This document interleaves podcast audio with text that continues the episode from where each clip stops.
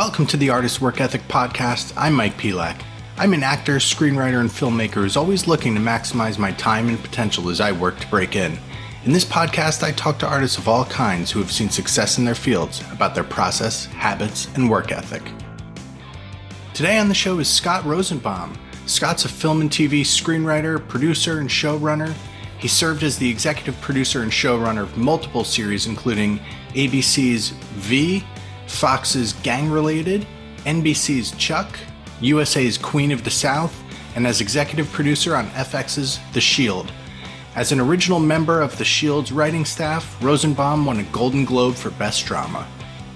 A couple quick things before we jump into the episode.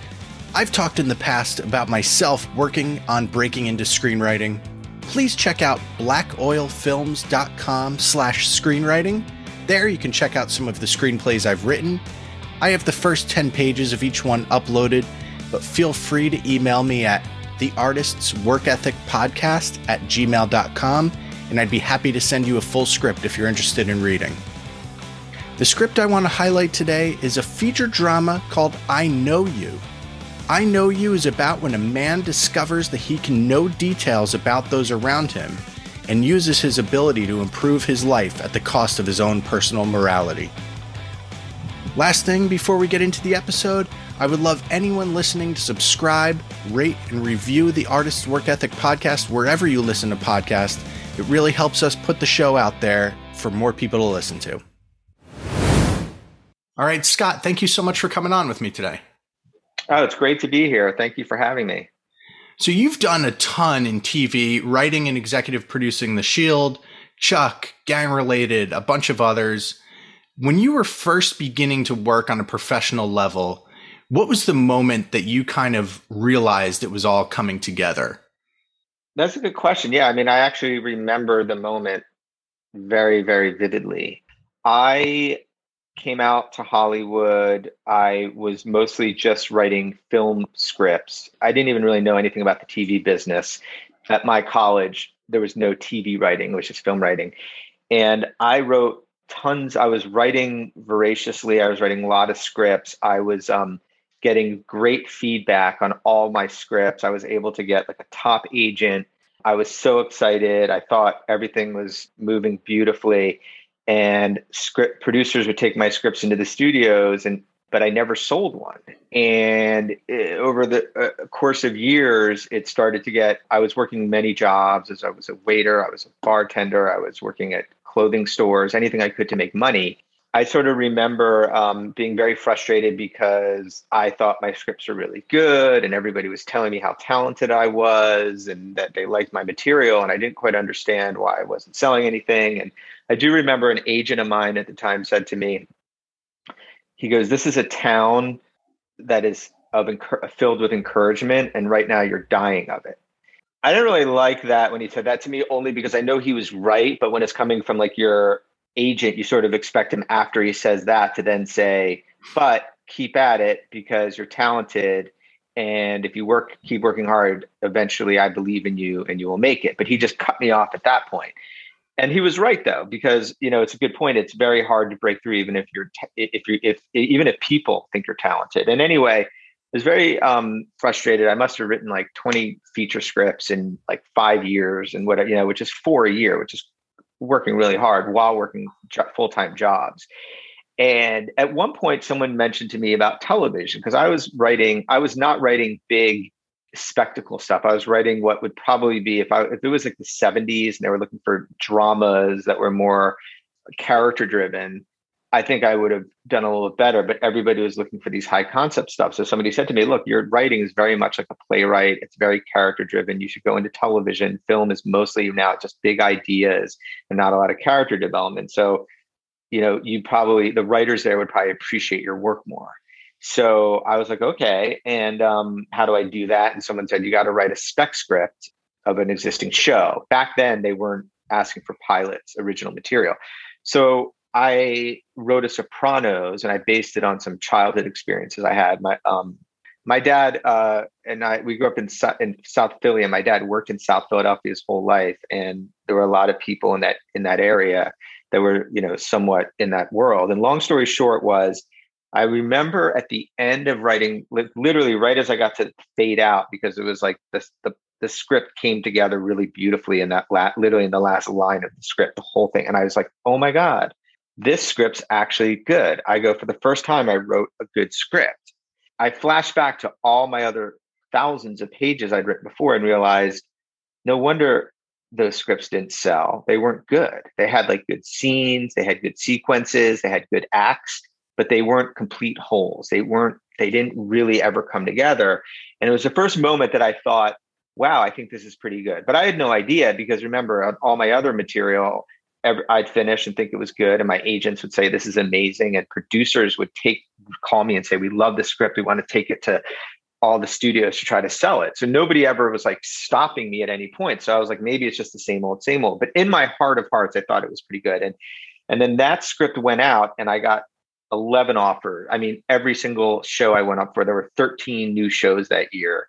And I got an offer on 11 of them, which is like unheard of. You're lucky if you get one, but yeah. a great one is if you get two or three. And ultimately, though, what I did was, and this is a lesson for people to, to learn, is all the shows that I got offers on were all high level network shows that were from showrunners that were considered A list showrunners at the time. And I read all the scripts and I didn't like any of them. They just, I didn't think they were good. And even though they were coming from high level people, my agents were frustrated and like, what are you doing? You need a job. Like you've been struggling for all these years. Take one. Who cares? These are high level people. You'll build relationships.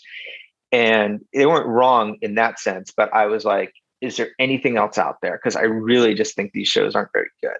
And I think I might struggle on them because if I don't think they're good, how am I going to write them? And they were like, well, there's this one other show, but it's never going to get made. And you should, but we'll send it to you. They just said, they just said they're looking for writers. And I got sent the Shield. And I read the Shield pilot and I was like, this is the best thing I've ever read please get me a meeting with them. And my agent's like, they're never making the show. It's never going to happen. And I was like, please, please, please. And miracle of all miracles, Shawn Ryan read the script and liked it. And I went and met with him and I had a great meeting with him. And he was like, listen, he's like, I can't offer you a job. I don't even think this is going to get picked up. It's like we're and you know this is when FX was nothing, and they had a show with forget who the other lead actor was in the series, but he had come off of I think it was Luke Perry, and Luke Perry had come off of Beverly Hills 90210, and he was doing a, a darker drama. But everybody was like, "Oh, it's at that time when you're new network, you want a big name." And Michael Chiklis was coming off of Daddio, and plus it was really dark. The consensus was that FX is never picking up the Shield, never going to happen. Take one of these other jobs.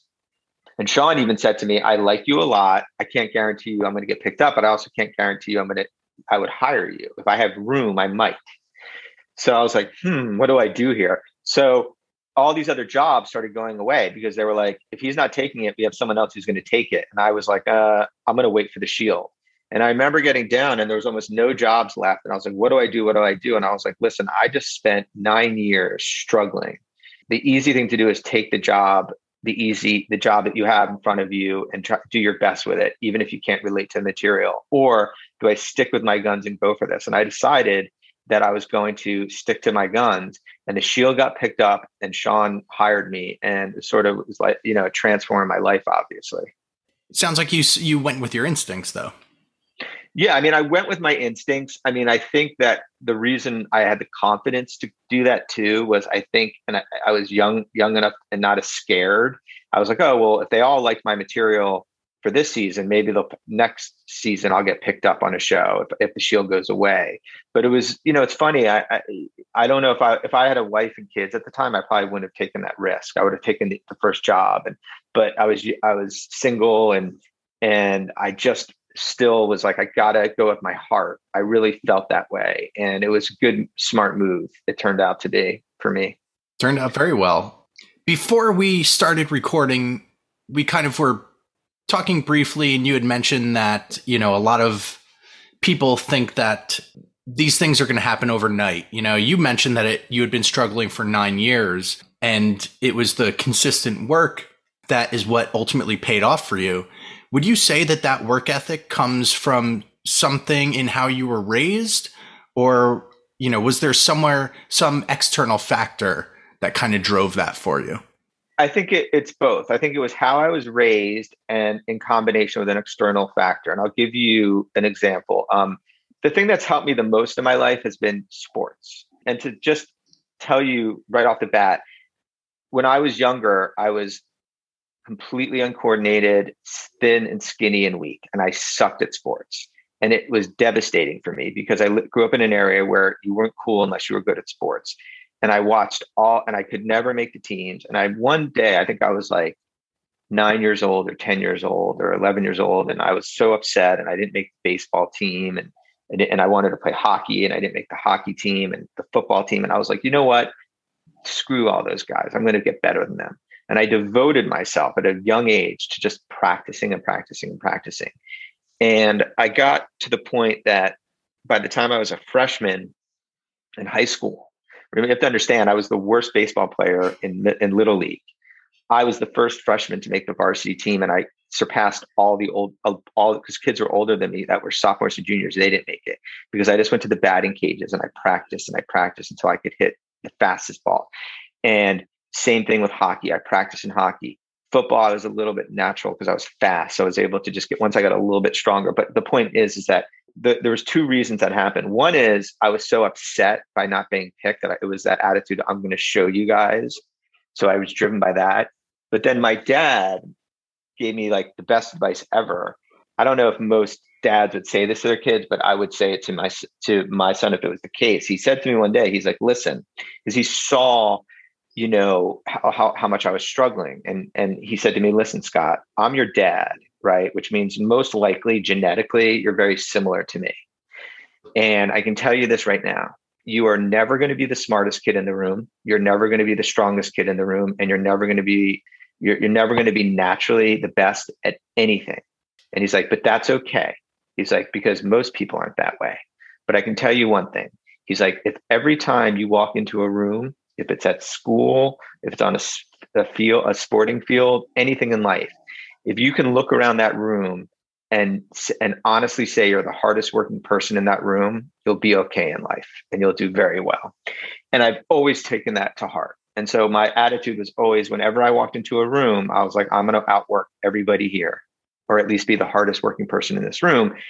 And I think you need to do that with everything in life. And most people can't do that. Most people don't want to work that hard. Most people are a little bit lazy. Most people want to take the easy path out.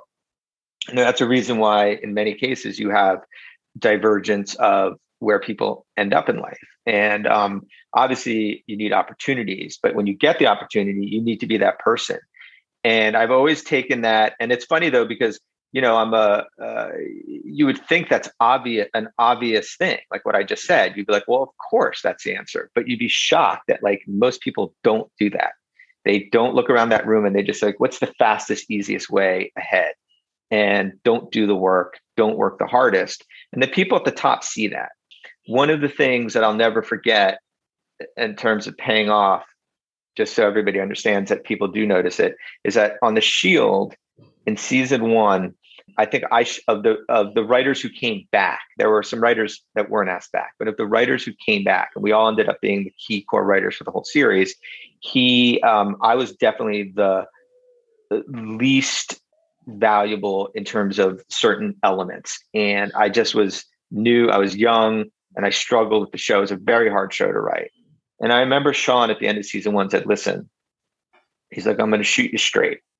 He's like, You struggled a lot this season. I had to do a lot of rewriting on, for you. And I don't want to have to do that.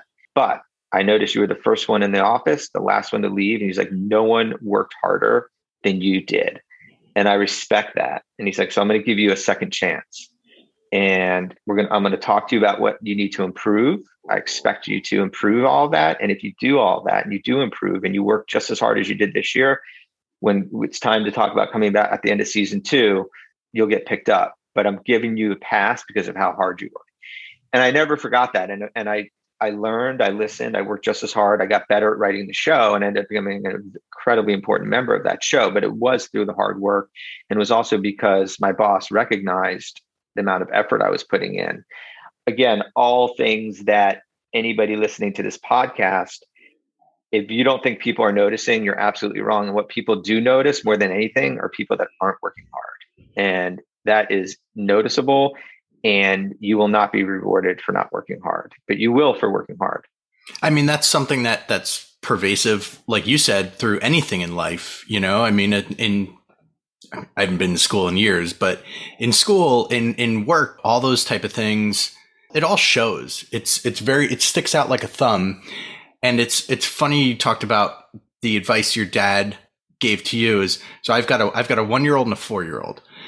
I'm I'm starting to like give the little bits of advice to my four year old who's starting to kind of understand where I hope that he can watch the things that I'm doing and and pick that little bit up of you don't have to be the naturally most talented person, but if you just keep working, work and work and enjoy what you're doing along the way, things have a much better shot of working out. Yeah. I mean, look, I think that one of the things, like you said, it's passion for your job is very important because passion for it, it will mean a lot. First of all, you'll be happy with what you're doing.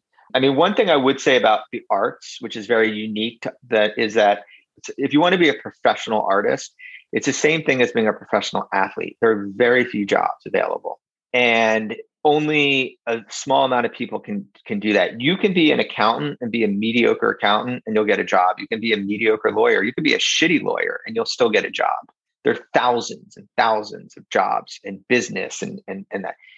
They're not in the arts. There are not in sports. There are, you know, 60 people I think that make a prof- uh, uh, well, it's even less than that. I think there's 20 people make an NBA team and I think 10 of them start and the other 10 go to the G League it, there's very limited jobs in the entertainment industry. So you need to be have your A game, and you need to, at a minimum, be devoted to it, love it, and be focused and willing to work as hard as possible. That is a basis of there, without that, you have no shot.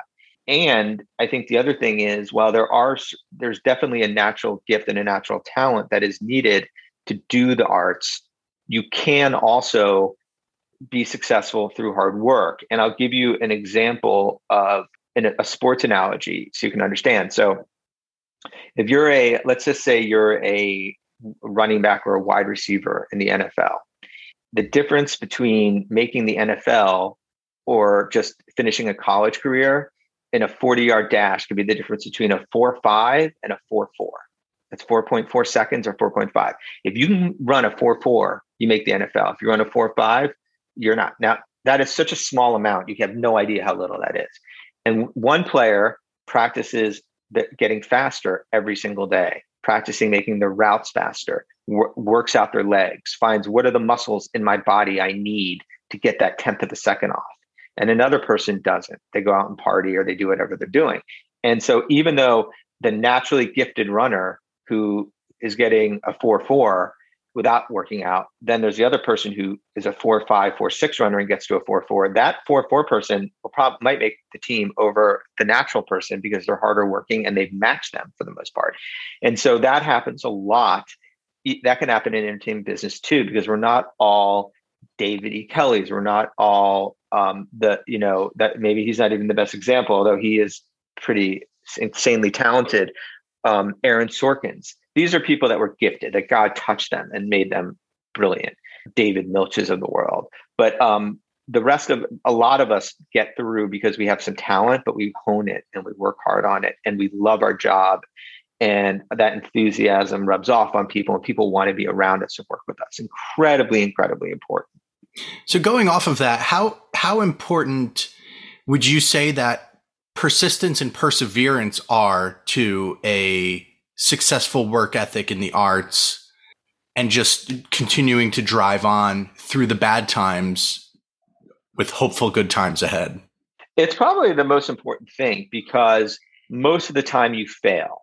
99% of the time we fail. We, we write a script, no one buys it or no one even likes it. We go up for a job, we don't get it. And so you have to love it. You have to want it more than anything in the world. I'll use another sports analogy because it's a good one and, and it might help people to realize to keep going is you know there's a sport where if you fail if you literally fail 70% of the time you will make the hall of fame That means seven out of 10 times you fail, and that's baseball.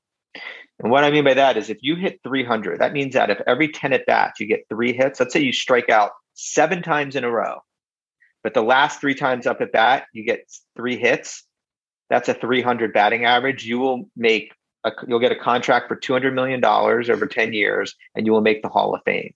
And it's a good example because it, you, they don't quit. So the you know the Hall of Famer gets up and he strikes out seven times. He's humiliated in front of fifty thousand people. He just struck out seven times in a row, but then he gets three hits, and then on the next three at bats, and now he's gets the big contract. So I, I would actually say Hollywood's harder than that because I think if you get a hit one out of ten, you'll have a career. you really will. I mean, you know what I mean.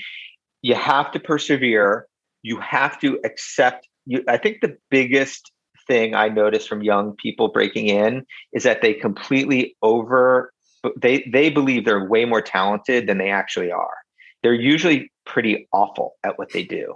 They really are. It's very rare it, it, that you ever read a new writer and are like, "Oh, that's really great." What you'll get maybe is there's some interesting ideas in here. There's some good scenes. There's some good some interesting potential characters those people you then say okay well let me give you some notes and let's see how, if you can develop that further and those who are good will move the ball 10 20 yards up the field and then you'll give them more notes and they'll move it 20 yards up the field. And eventually all these failures but then making it better and better and better they'll start to when they start on a new script it'll be closer. Instead of 10% being good 30% will be good. And eventually you know maybe you can get to 70% being good. If you can get to 70% being good and then you give somebody and then people start to give you notes off a 70% script it's you can get it to 100 uh, it's very hard to get it over you can't just go from 10 to 100 so you know it's where you're starting out at. So what i found is that most people are really not very good at what they're doing. They don't know how to do it. They're not very they don't have they're not aaron sorkins but they think they are.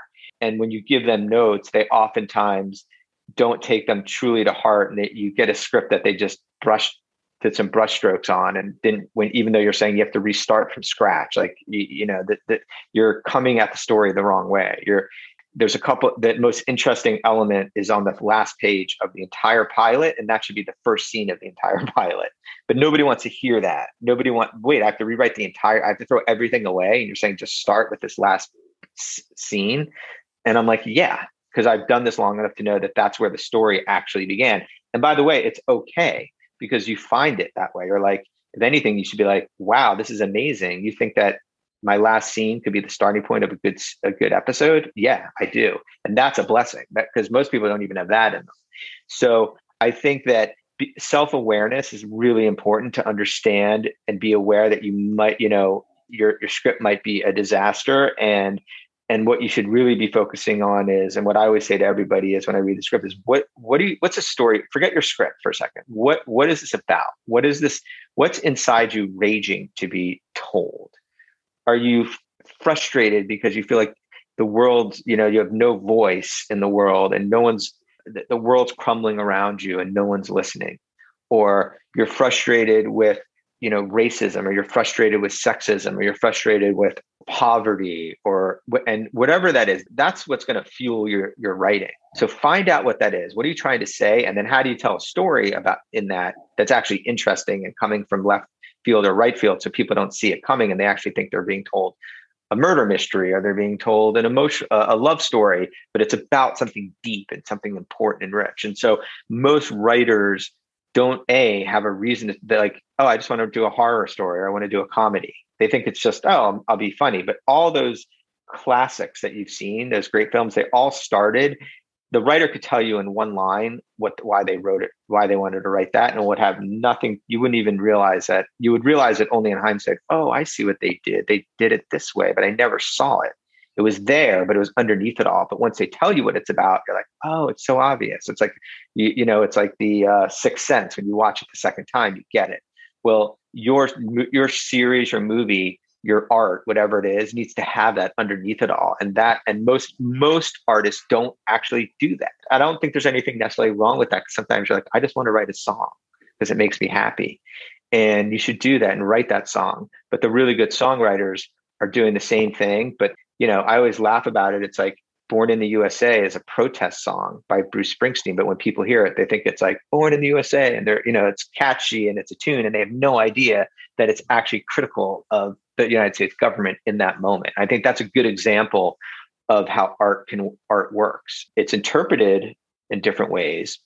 I think that's something that's a valuable lesson, but I think that when we get to work ethic, that's part of work ethic. And I don't think you're going to have a strong work ethic if you're not attracted to your your art in a way that inspires you. If it's just you know what I mean, like if there's something deeper there, that helps you get in front of the computer and typing. For me, I'd imagine it helps you pick up that instrument and play. It makes actors want to act because they're trying to s- say something to the world, and not every role is going to do that. And you take the roles you can get, but as a you, you need to have a point of view on the world that you're that inspires you enough to have a work ethic to begin with. Fantastic advice. Is there anything that you want to plug or talk about before we go?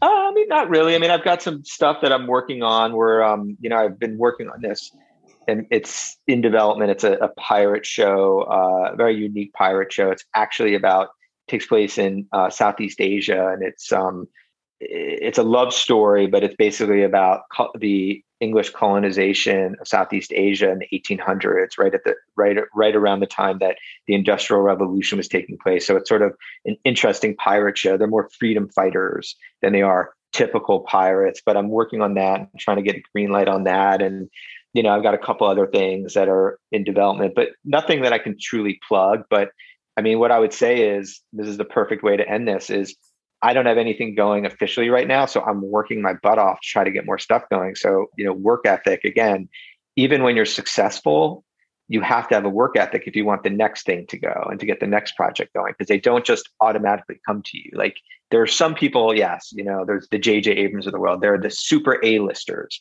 that people just say, here, you know, shepherd this for me. But majority of us, even who have careers like myself, it's once the show's over, you're starting from scratch and you're starting over again.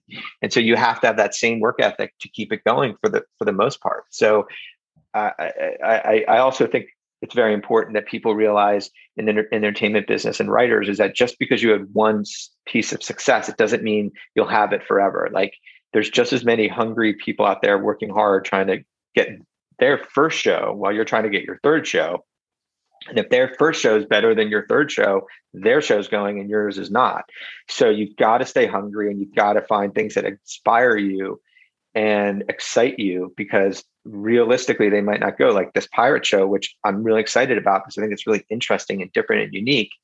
It's been a struggle and who knows if it'll go or not, but I love it so much that I keep working on it and keep rewriting it, trying to get it where it needs to go to try to get a green light and this is after you know working for 20 years and having some success. It's still still a grind but if you're passionate and you love what you do it's not as it, it, will get you past those moments when you're like oh my god am i really waking up at 5 a.m to write before i have to go to work at 10 and then when i get home from work at 8 am i going to write for two hours before i go to sleep? Well you have to do that if you want to succeed because you should you have to have a day job for most of us and the only way you're going to get up early in the morning and write and late at night is if you have passion and and work ethic. But I think passion helps work ethic, so it, it's not painful when you're doing it because you actually love what you're doing. Awesome, Scott. Thank you so much for coming on with me today. That was my pleasure. Thank you for having me. Thank you so much for listening today. Please subscribe to the Artist Work Ethic podcast anywhere you listen to podcasts, and please rate and review the show. Follow us on Instagram at The Artist's Work Ethic and check out theartistsworkethic.com